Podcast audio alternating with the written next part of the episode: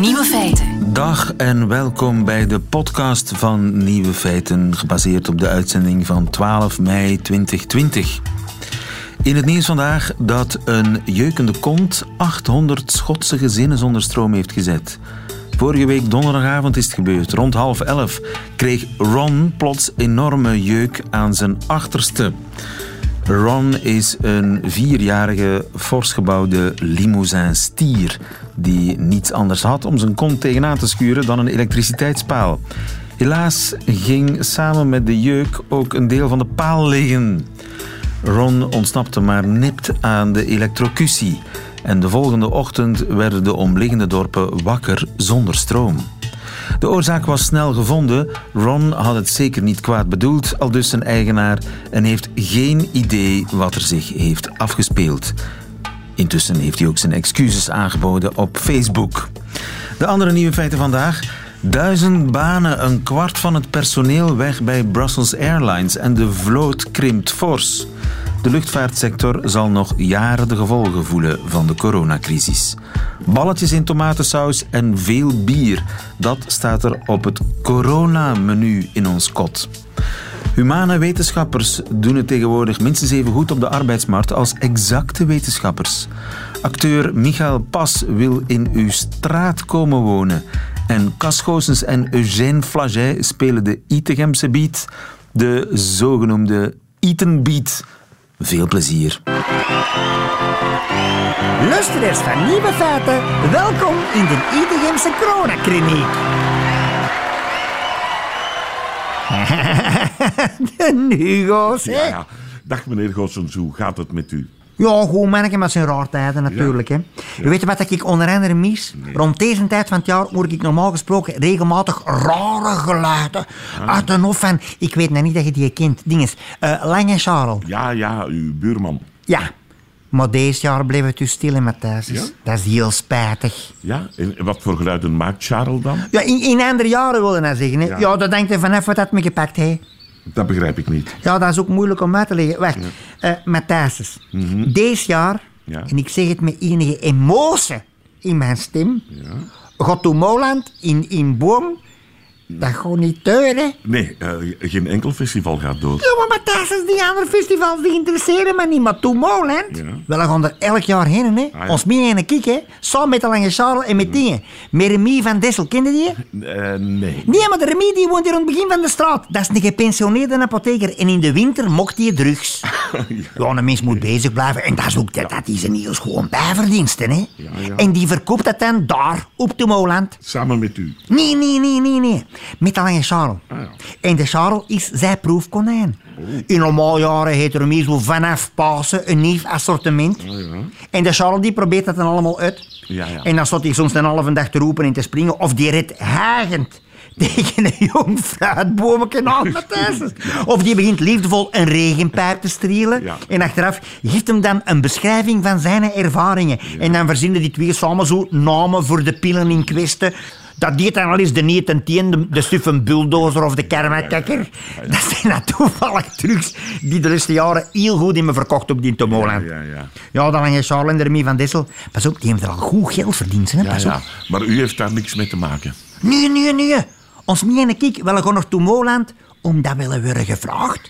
Ieder jaar. Lijkt Matthijs, al die artiesten, zo lijkt een Like Mike of Dimitri Vetgans of DJ Tristo of Armijn van Buren, die willen mij allemaal hier bewijzen. Hè? Ah, ja, en waarom? Matthijs, nou moet ik een lang verhaal doen, maar ik kan het heel kort maken. Kende jij Eugène Flaget? Ja, ja, eh, de beroemde organist. Ja, die. Ja, Wel, hadden in de tijd bij ons op de buiten heel veel last van, van vliegen, van die dikke zwette vliegen. Oei. Vooral in de zomer, als de boeren de mist uitreden. Ja, ja. En die vliegen, Matthijs, die kwamen op onze vandaag zitten, zal ik maar zeggen. Omdat die mensen weinig bewogen. Hè? Ja. Dus die vliegen die zaten op hun gemak, op die oude mensen. Mhm. Van tijd ook letterlijk op hun gemak, op die oude mensen. Verstaan? Helaas. Matthijs, dat was een heel ongezonde situatie. ja. Maar het mocht het contact ook moeilijk. Want als dan de kinderen op bezoek gingen bij de memoe of de vevrouw, dan kosten die dikkers niet zien wie dat de memoe was of wie de vevrouw, want die zaten vol vliegen, verstaan? Ja, ja, ja. Dus dan hebben we wel in samenspraak met het ministerie van Volksgezondheid een dansje ontwikkeld.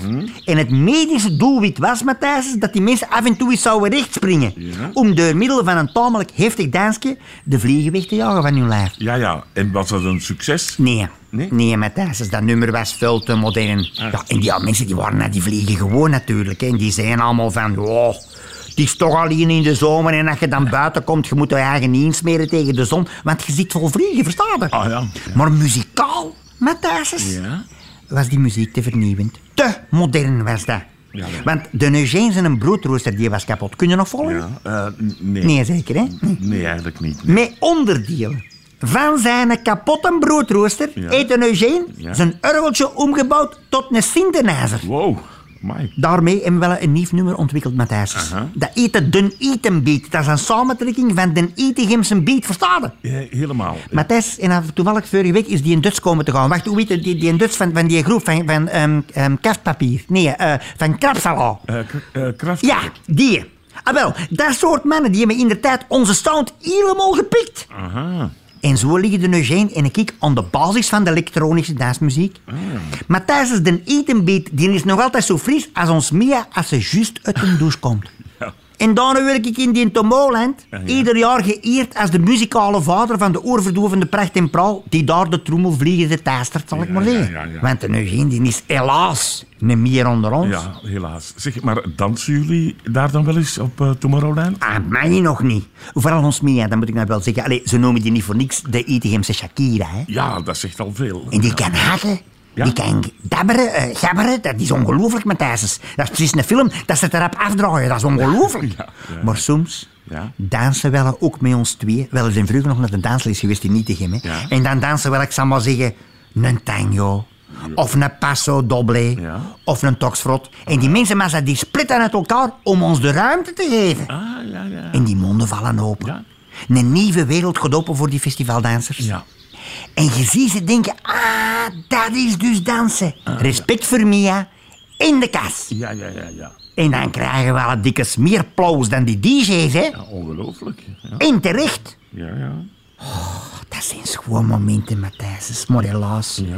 ja. Het zal niet voor deze zomer zijn, hè. Nee. Maar die een etenbeet, Matthijs, dat was iets ongelooflijk. Je gaat me gelijk geven. Dat klinkt na nog altijd even fris als ons Mia als ze uit een douche komt. Duw nou eens op dat knopje. Kom on. Geef er al op.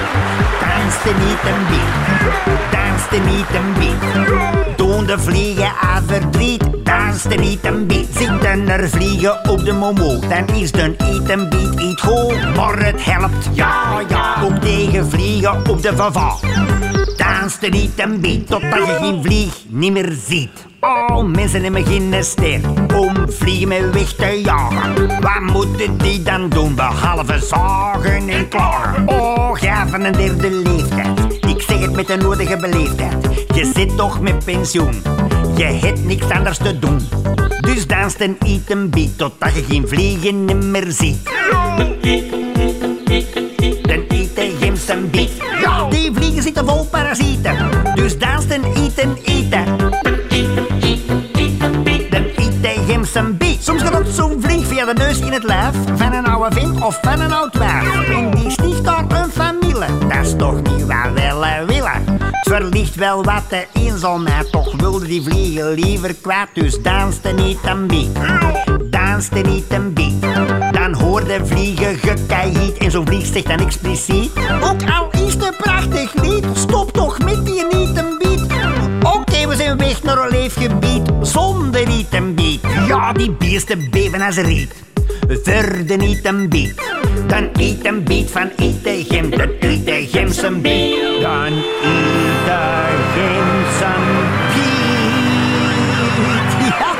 Ja. Eugène Flagey en zijn synthesizer, dames en heren.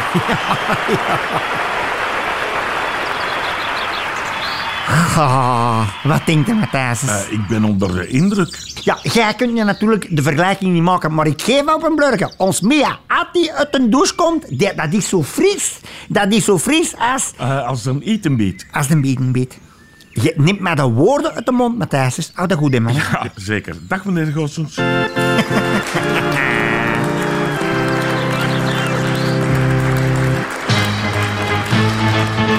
Nieuwe feiten. Bijna een kwart van de jobs weg. Bijna een derde van de vloot weg. Corona hakt er zwaar in bij Brussels Airlines. Luc de Wilde, goedemiddag. Goedemiddag. Luc, je bent luchtvaartjournalist, eh, volgt het allemaal van op de eerste rij. Bijzondere ondernemingsraad vandaag bij Brussels Airlines, waar die drastische maatregelen zijn aangekondigd. Heel drastisch of valt het al bij al, gezien de omstandigheden, nog mee? Wat denk je? Wel, ik, zie het zo. Het is eigenlijk een herstructurering die op maat is van de verwachte vraag. En die vraag, die is, uh, de vooruitzichten voor de vraag, is zeer klein. Uh, alle indicatoren gaan ervan uit dat er een zeer matige opstart gaat zijn. Laat ons zeggen eind juni, begin juli. Uh, die nog zeer, zeer gering zal zijn. er is weinig animo om het vliegtuig te nemen. Maar het plan dat Brussels Airlines vandaag voorgesteld heeft, is al op de iets langere termijn. En dan blijft die vraag toch altijd nog gering. Dus men wil het met een kwart minder mensen doen, met een aanzienlijk aantal minder bestemmingen. En ook die vloot, het aantal vliegtuigen gaat van 54 naar 38. Ja, het is eigenlijk een beetje de tering naar de nering zetten. Ja, dus een verstandige beslissing. Hard, maar onvermijdelijk hard, bijzonder hard voor die mensen die wellicht hun job gaan verliezen.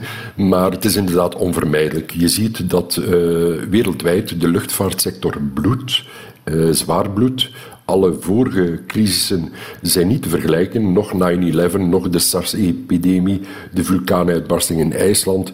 Ja, die zijn daar allemaal maar klein bier uh, vergeleken met wat men nu meemaakt met de coronacrisis, die uh, wereldwijd uh, alle sectoren treft, maar bijzonder de luchtvaart. Er wordt niet meer gevlogen op dit ogenblik, nauwelijks, alleen nog wat cargovluchten en een beperkt aantal passagiersvluchten. Dat gaat hernemen, maar ehm, ja, in welke omstandigheden, zolang uh, dat vaccin er niet is of een geneesmiddel tegen uh, die COVID-19, uh, zal men toch zien dat het vliegen niet meer is zoals het was, zoals we dat allemaal gekend hebben. Maar zouden we dan niet beter eerst even afwachten, want misschien valt het toch wel mee?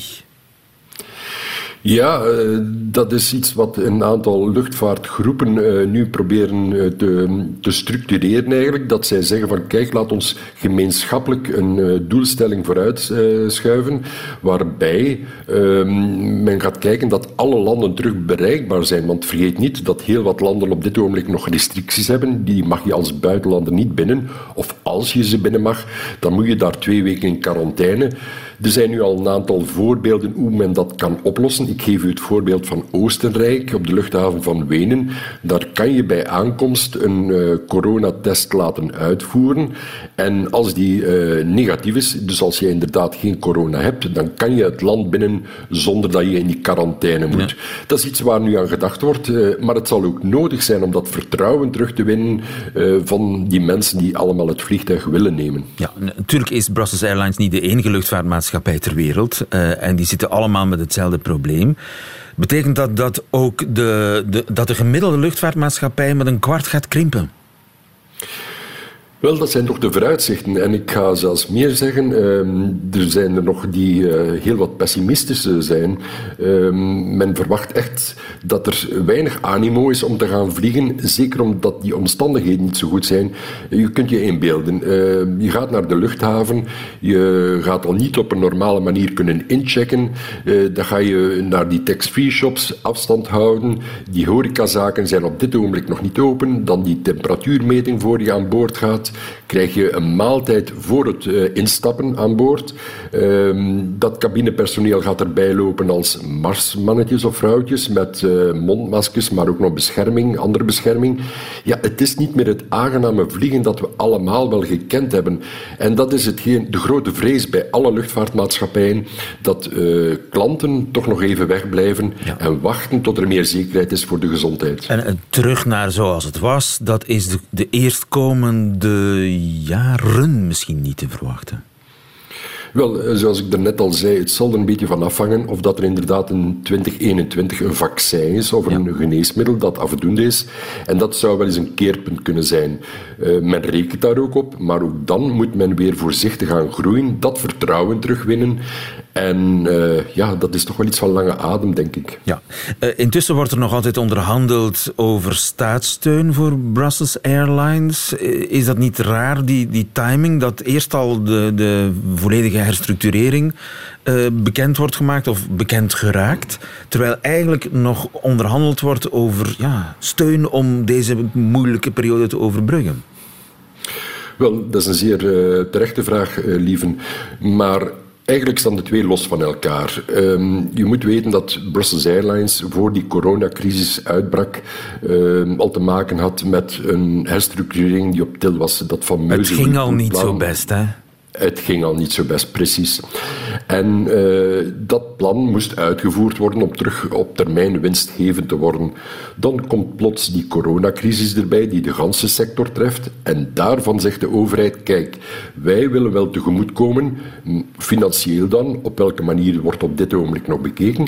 Maar uh, als wij tegemoetkomen, is het enkel voor de verliezen die geleden worden, gerelateerd aan die coronacrisis. En niet aan het bedrijf dat al in herstructurering was.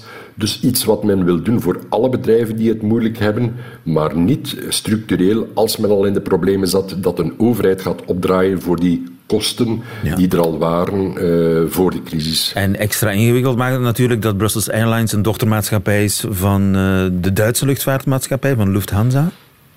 Ja, en op zich was dat natuurlijk een zegen, want laat ons niet vergeten, uh, vier jaar geleden is het volledig in handen gekomen van Lufthansa. Uh, laat ons toch maar zeggen dat dat ook een beetje een redding was, want anders had Brussels Airlines er vandaag misschien niet meer geweest. Als je deel uitmaakt van die grote groep heb je ook een aantal voordelen. Maar vandaag ondervindt men toch wel uh, ja, dat er ook een handicap aan zit.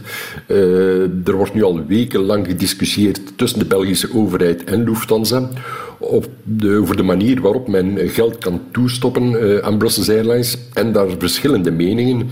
Uh, de, de Belgische staat de, de Belgen stellen voorwaarden en, en de Duitsers zeggen: ja, maar ja, wacht eens even, wij zijn wel baas, wij, het is wel ons bedrijf. Klopt, en komt erbij dat de Duitsers eigenlijk geen inmenging willen van de overheid. Dus met andere woorden, geen, um, ja, geen toezichthouders. Uh, die willen gewoon geld zien, uh, ja. zonder dat zij een zetel hebben in de Raad van Bestuur. Ook ja. niet in Duitsland. En daar ligt dat discussiepunt nog altijd. Men is ja. er al drie weken tot een akkoord over die miljarden die men gaat geven. Ja, en twintig jaar geleden uh, hebben wij ongeveer hetzelfde meegemaakt met de Zwitsers en Sabena. Hè? Dat was toch ook... ik wil daar niet dieper op ingaan, maar dat was toch ook een... een dat, toen is ook heel veel geld, geld ja. naar Sabena gegaan dat uh, misschien wel ergens in, in Zwitserland is blijven hangen. Precies, en dat is hetgeen wat de Belgische overheid op uh, alle mogelijke manieren wil vermijden. Men wil die garanties van Lufthansa en zegt van kijk, uh, ik weet, ik heb begrepen dat ze nog verder willen gaan. Ze willen naar een soort kapitaalinjectie gaan, dus in het kapitaal komen van de Belgische holding boven Brussels Airlines. Maar daar zijn de Duitsers van Lufthansa dan weer niet voor te vinden.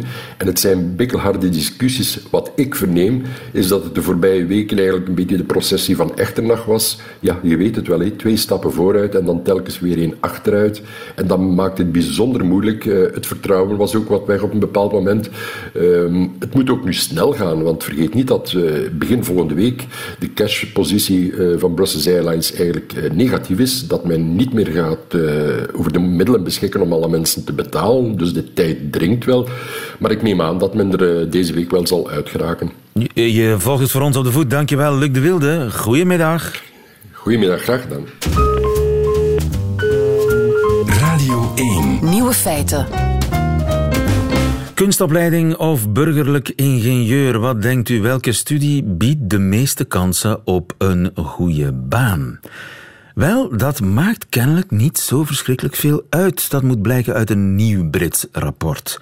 Humane wetenschappers doen het tegenwoordig minstens even goed als exacte wetenschappers op de arbeidsmarkt. Stijn Baart, goedemiddag. Goedemiddag. Stijn, je bent eh, professor arbeidseconomie aan de Universiteit van Gent. Dat uh, Britse rapport dat is nogal wat. Als je kijkt naar de tien snelst groeiende sectoren in de Britse economie, dan zijn er acht die meer mensen te werk stellen met een diploma in de kunsten, geesteswetenschappen of sociale wetenschappen, dan mensen zeg maar, met een concreet diploma. Uh, burgerlijk ingenieur of zo, of informaticus. Verbaast jou dat? Dat klopt, hè. Wel, het is een beetje optimistisch inderdaad. Uh, of, of fijn voor, voor inderdaad die richtingen, hè, die vaak in de maatschappelijke discussie te horen krijgen dat uh, die concrete richtingen, zoals jij het noemt, hè, STEM, uh, de wiskundige richting, dat dat voor een stuk ja, de hemel is en dat al de rest dan de hel is. En dit rapport geeft natuurlijk aan dat dat niet klopt. Het rapport deelt eigenlijk de afstudeerrichtingen op in drie. Enerzijds zijn er die exacte wetenschappen, die STEM. Dan zijn er de meer softere richtingen waar je naar verwezen hebt, de kunsten en zo verder. En dan heb je onderwijs. En wat men dan eigenlijk ziet, is dat die meer softere richtingen inderdaad het, het vrij goed uh, doen. Maar natuurlijk zitten daar heel veel richtingen samen in. Hè. Daar zit bijvoorbeeld ook recht in, economie zit daar uh, bijvoorbeeld in. Dat is ook in de softere richtingen, zo gezegd. Ja, klopt. En op die manier zie je inderdaad dat... Een klein beetje eh, vertekend beeld toch? Dan gaat het niet over ja. theaterwetenschappen, kunstgeschiedenis, taal en letterkunde. Dat is niet, maar dat ook dus. Ja, dat ook. En als je het allemaal samenneemt, dan zien we inderdaad dat in dat groepje meer softere richtingen, laat ons zeggen, dat die de, ongeveer dezelfde tewerkstellingskansen hebben in het Verenigd Koninkrijk dan dat die stemrichtingen hebben. En het is vooral in die jonge, nieuwe, snel groeiende sectoren. Welke sectoren mm. zijn dat dan? Ja, het zijn typisch technologie-gedreven sectoren, hè, dus, uh, die afhankelijk zijn van, van robots, machines, maar ook uh, in een aantal dienstensectoren die meer innovatief werken dan, uh, dan de klassieke sectoren. Maar zitten die dan op filosofen te wachten? Ja, voor een stuk zijn filosofen en, en anderen uit uh, de kunsten, letteren en zo verder, die zijn heel breed inzetbaar. Hè. Die hebben een heel sterke algemene vorming, uh, wat, wat in, een, in een master heel vaak de bedoeling is. En niet zozeer dat je iemand opleidt naar een heel specifiek beroep, maar wel dat je die zich uh, heel breed laat ontplooien met, een, met een uitdagende opleiding. En dat zorgt er natuurlijk voor dat die mensen breed inzetbaar zijn. Ja. Nu, dat is natuurlijk een, een, een positieve kijk op de zaken. Anderzijds een meer negatieve kijk op de zaken is dat zij iets minder dan mensen uit stemrichtingen terechtkomen waar ze specifiek voor gestudeerd hebben. Dus dat zij ook iets flexibeler moeten zijn eh, in, in de keuze van, van een baan. Dus je zal als theaterwetenschapper je neus niet uh, mogen ophalen voor een fris, uh, jong, technologisch gestuurd bedrijf dat is een beetje mijn lezing van de resultaten. Dus inderdaad, eh, langs de ene kant is het niet zo dat je, dat je heel veel minder kans hebt op een baan, maar langs de andere kant is het belangrijk dat je voldoende wendbaar bent. En dus ook in sectoren waar je misschien niet meteen aan gedacht had, dat je daar ook bereid bent om daarin te gaan werken. Maar het is precies die flexibiliteit die gewaardeerd wordt door die sectoren en neem ik mhm. aan ook de creativiteit die een ja, als burgerlijk ingenieur misschien wat minder hebt ontwikkeld. Terwijl als je taal en letterkunde of iets algemeens, politicologie begot, dat heb ik gestudeerd, uh, dan, dan, dan uh, ja, daar stimuleer je misschien wat meer de creativiteit mee. Dat klopt. U spreekt trouwens tegen een burgerlijk ingenieur die inderdaad niet zo uh, creatief is. Jij bent burgerlijk ingenieur. Ik ben burgeringenieur en economist, ja. ja. Ah, ja okay. uh, dus een beetje soft en een beetje harder. Uh, maar in elk geval, uh, je, je, hebt gelijk. Hè, creativiteit, maar ook algemene vorming, kritisch denken en zo verder. Ja, dat zijn eigenschappen die je natuurlijk niet alleen in de kunsten zelf, in die sectoren, kunt gebruiken, maar die je veel breder kunt, kunt inzetten dan dat. Nu wel een nuance die we wel zien in die, in die Engelse studie, is dat in de echt leidinggevende functies, dat daar de personen uit de meer softere richtingen, dat die iets minder aan hun trekken uh, komen over de tijd. als je echt de dus baas wil eh, spelen dan uh, moet je nog altijd een, een harde richting kiezen. Nu, we hebben het de hele tijd over Groot-Brittannië. Mogen we aannemen, Groot-Brittannië is, is een ander land. Hoewel, ja, we zijn misschien even gericht op diensten en niet zozeer zoals Duitsland mm -hmm. op, op manufacturing, op, sorry, weer al Engels, op fabrieken, mm -hmm. echt dingen maken.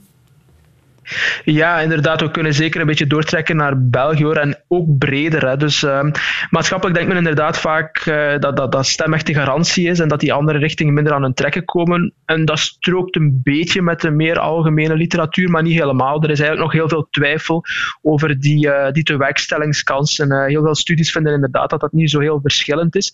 wat we wel zien, en dat zien we zowel in deze Engelse studie als in, in Vlaams werk en, en internationaal werk, is enerzijds wat wat wij die horizontale mismatch noemen. Dat is hetgeen dat ik daar juist heb gezegd. Hè, dat je moet bereid zijn om wat breder te kijken qua sectoren, maar ook voor een stuk verticale mismatch. Wat wil zeggen dat uh, mensen uit die meer softere richtingen uh, vaker onder hun niveau uh, te werk gesteld zijn. En dat is natuurlijk, natuurlijk ook iets dat een minder positieve kant van de medaille maar is. Maar het is de tijd van het jaar. Hè? aan menige keukentafel gaat het gesprek over studiekeuze. Hè? Want je, je moet het beginnen weten. Je moet je stilaan hmm. voorbereiden op volgend jaar. Als je gaat studeren aan de universiteit of zo, of een andere instelling. Um, heel vaak gaan die discussies van ja, maar ja, taal en letterkunde allemaal heel interessant hoor, maar wat ga je daarmee aanvangen? Die redenering kan dus van tafel. Die kan voor een stuk van tafel. Als je het zuiver hebt over baankansen, dan valt het nogal mee. Iets anders is bijvoorbeeld wel uurlonen. Dan zien we dat die stemrichtingen, dus die meer harde richtingen, het wel nog altijd iets beter doen, uh, ook in die Engelse studie. Uh, maar inderdaad, dus de, de schrik van ik ga geen baan vinden, die is ten dele onterecht. Je moet wel een beetje wendbaarder zijn, maar voor een stuk zijn er, uh, zijn er zeker veel kansen op een baan, ook in die, die andere richting. Ik denk globaal dat je beter kiest voor iets wat je graag wil doen waar je goed in bent. En je bent beter een, uh, een goede politieke wetenschapper dan een slechte bulkingenieur. Zo is dat. Stijn Baart, dankjewel. Goedemiddag. Goedemiddag. Radio 1. Nieuwe feiten. Zou corona ook in onze maag zitten? Ik bedoel daarmee eten en drinken we anders sinds de pandemie. Dat is uh, nu onderzocht. Charlotte Bakker, goedemiddag. Uh, goedemiddag. Jij hebt dat dan aan dat onderzoek meegewerkt als docent communicatiewetenschappen aan de Universiteit van Antwerpen. Ja. Uh, zijn er enquêtes gedaan of zo? Ja, er zijn uh, enquêtes gedaan. Samen met mijn doctorandi zijn wij halverwege april eerst gestart met een hele grote survey die in kaart wou brengen wat de veranderingen waren voor en, en tijdens de, de lockdown. En dan aanvullend, gezien dat we hier eigenlijk redelijk veel succes hadden, er zijn meer dan 6000 mensen die ondertussen de survey in Vlaanderen al hebben ingevuld, hebben we ook aanvullend nog drie extra kleinere surveys om in de diepte in te gaan hoe ons um, aankoopgedrag veranderd is, maar ook of we andere recepten gebruiken vandaag. En ook de laatste survey ging over waar we nu echt voedingsadvies vandaan willen halen. Ja, en, en komt er ander eten op tafel sinds corona? We, we koken toch iets anders. Ja, we koken meer zelf. Er zijn eigenlijk nog altijd wel opties om um, kant-en-klaar maaltijden te gaan afhalen in de supermarkt of bij restaurants. Maar we zien toch dat de meerderheid zelf aan de slag gegaan is. En ook mensen die voorheen zelf nooit kookten, zijn nu toch thuis zelf maaltijden aan het bereiden. En we eten iets meer groenten en fruit ook daardoor. Hè. Dus zeker de groenten, de, de verse, gezondere maaltijden. En zijn dat zwaar geëlaboreerde, exotische liflafjes? Eh, zitten we in kookboeken te zoeken naar eh, de nieuwste keukensnuffen? Nee, nee, we houden het heel simpel. Het moet lekker en als het kan ook gezond zijn. En de meerderheid is aan de slag met eigen recepten of eigen creativiteit. En we zien, want we bestuderen dit vanuit de communicatiewetenschappen, wij zijn geïnteresseerd in het gebruik van al die recepten of alle moois dat we zien passeren via die, die social media.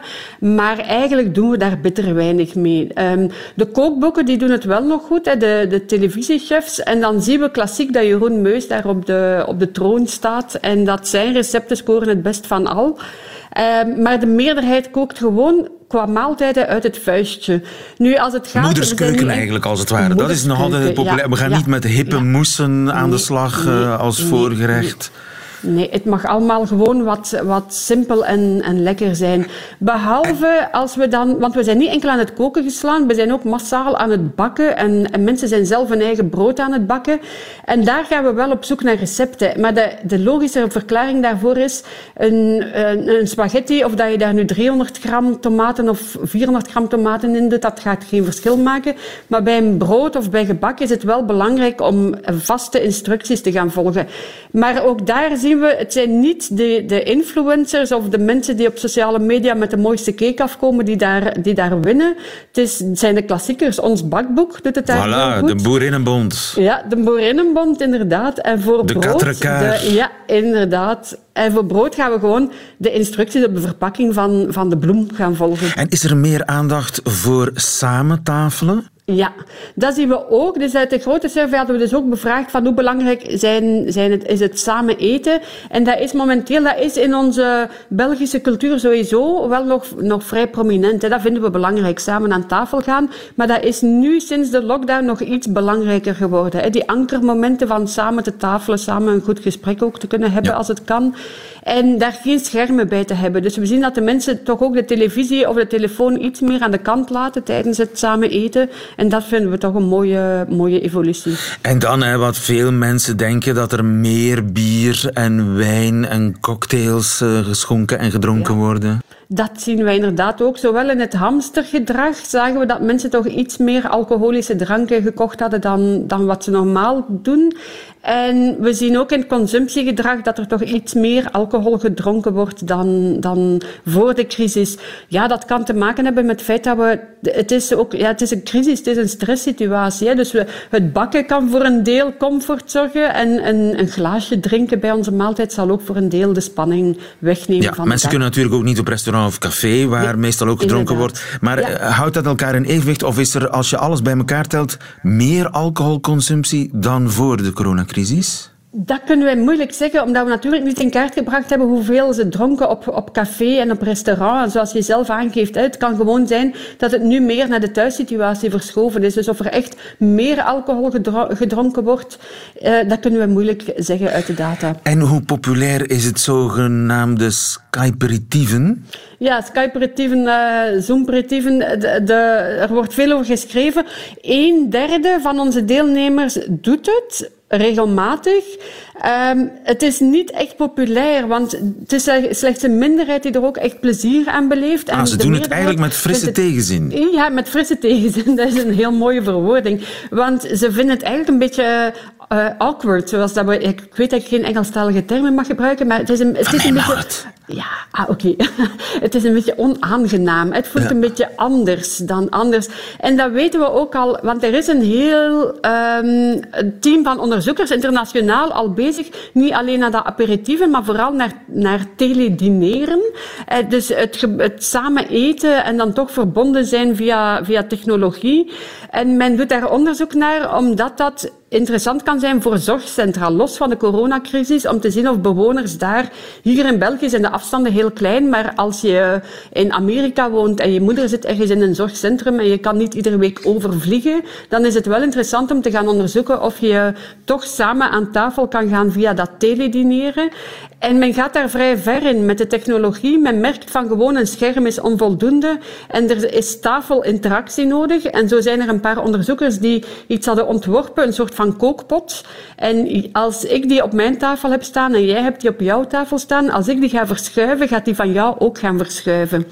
En zo dachten ze een soort van interactie Zodanig dat, dat, dat, je nog sterker aanwezig bent ja. op, aan de tafel van de ander. Ik bedoel, ik kan de ja. tafelschikking aanpassen op, uh, ja, op je afstand. kan de tafelschikking van, van je moeder gaan aanpassen. Echt zo science fiction uit de jaren zeventig. Ja, maar en eigenlijk, als ze het dan gaan uittesten, dan ervaren mensen het meer als een spelletje van geesten oproepen, omdat de, tafel, ja, de pot op tafel opeens begint te verschuiven. Dus men merkt daar, je kan het echte samen eten aan tafel niet vervangen. Ook niet met technologie. Dus het is eigenlijk een beetje een frustrerende bezigheid, al dat teledineren ja. en skyperitieven. Ja, Mensen vinden het inderdaad. awkward, vinden het vervelend, een beetje gênant. Mensen zien zichzelf ook vaak in dat scherm. Je zit, mensen Ja. zitten aan hun haar bezig. Van, het lijkt alsof je... Ja, het is, het is een opdracht. Ja, het is een opdracht en zien en horen elkaar. Want wij hebben het ook met onze onderzoeksgroep. We, we hebben samen pizza gegeten online. En de smekgeluiden worden ook vergroot. Door de, en dus dat kan ook heel vervelend en irritant zijn. En wat je ook niet mag vergeten, als je normaal, als je, zeker in- in de, de thuissfeer, als je bij iemand gaat eten, dan, dan zeggen we, oh, dat, dat is lekker. Hè? En dat geeft ook, dat creëert een goede atmosfeer aan tafel. Als je nu samen je lasagne zit te eten en je zegt, och, die van mij is heel lekker, dan komt dat eigenlijk wel een beetje stoeverig over, over in plaats van hè, de, te gaan zeggen tegen Dus uit, uit jullie onderzoek blijkt dat mensen het weliswaar doen, maar Ja. eigenlijk met een, een eh, ontevreden gevoel achterblijven. Achterblijven, inderdaad. De, het echte samen aan tafel gaan, samen op restaurant gaan, samen bij elkaar thuis komen eten, kunnen we niet vervangen met die, met die technologie. En eigenlijk denk ik dat is maar goed ook. Dankjewel, Charlotte Bakker van de Universiteit van Antwerpen. Goedemiddag. Heel graag gedaan. Dat waren ze, de nieuwe feiten van vandaag 12 mei 2020. Alleen nog die van Michael Pas krijgt u, de acteur, in zijn middagjournaal. Nieuwe feiten. Middagjournaal. Lieve luisteraar, mag ik in uw straat komen wonen? Ik zit met een gigantisch probleem. Jaren geleden was ik jong en overmoedig en ik had me voorgenomen de afgebladderde daklijst van ons pas gekochte huis zelf te herstellen. Ik had de telescopische arm van de iets te kleine hoogtewerker tot het uiterste geschoven en dat maakte mijn positie daarboven zo wankel dat telkens ik mijn verfborstel tegen het houtwerk aandrukte, ik met dat hele bakje een halve meter achteruit ging en weer terug naar voren wiebelde. Zo stond ik daar, toen ik plots uit mijn ooghoek in een schicht iets voorbij zag vallen. Ik deinsde achteruit, wat mijn bakje vervaarlijk heen en weer deed zwiepen. Ik krijg met terugwerkende kracht hoogtevrees nu ik dit vertel. Maar niet lang daarna kwam die schicht weer terug, in omgekeerde richting deze keer. Het was een koppel gierzwaluwen met een nest in mijn dakrand. Ik was ontroerd. Uiteraard liet ik hun nestplaats ongemoeid. En kijk, ze brachten mij geluk, want ik overleefde de hele restauratie, wat gezien mijn amateurisme een wonder mag heten. Dus toen ik een tijd geleden een oproep las om de gierzwaluw in de stad vooruit te helpen met nestkasten, zag ik mijn kans schoon om iets terug te doen. Ik maakte mijn buren enthousiast, ik zocht met een specialist van Natuurpunt naar geschikte plekken en op mijn aanwijzingen liet de stad met zijn technisch personeel elf betonnen nestkasten plaatsen aan de gevels van mijn buren. Het project werd feestelijk ingehuldigd. De schepen was er, de krant was er. Op de lokale televisie bezong ik de lof van deze prachtige vogel die binnenkort onze buurt zou verrijken met een heuse broedkolonie. De verwachtingen waren hoog gespannen. Wanneer komen ze? Vraagt sinds die dag iedereen. In het begin legde ik geduldig uit dat ze nog moesten wennen, maar dat ze volgend jaar in de nieuwe kasten zouden komen broeden. Dat is inmiddels drie jaar geleden. Ook in het tweede jaar broedde er ondanks mijn beloftes niet één gierzwaluw in een kast. En vorige zomer kwamen ze, hierden in hoge snelheid voorbij en lieten mijn nestkasten minachtend links liggen. Ja, in één kast zat een koppel ordinaire koolmezen, maar dat telde niet. Ik had zwaluwen beloofd. En nu is het half mei. Het broedseizoen begint en ik loop al twee weken zenuwachtig rond. Als ik buren zie naderen, steek ik de straat over. Corona, denken ze. Maar dat is het niet. Ik verberg mijn schaamte achter mijn mondmasker. Ik leun dagelijks wanhopig uit het venster, maar de gierzwaluwen gunnen mij en mijn nestkasten geen blik waardig. Als die beesten niet gauw in zo'n rotkast kruipen, kan ik mij niet meer in mijn buurt vertonen. Misschien moet ik wel verhuizen. Lieve luisteraar, mag ik in uw straat komen wonen? Ik zal niks organiseren, dat beloof ik.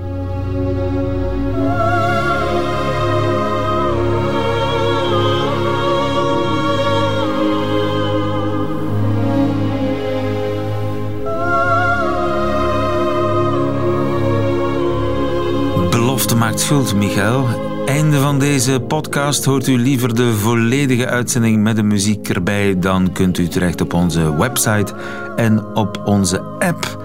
Daar zitten trouwens nog veel meer pareltjes van podcasts verborgen. Tot een volgende keer.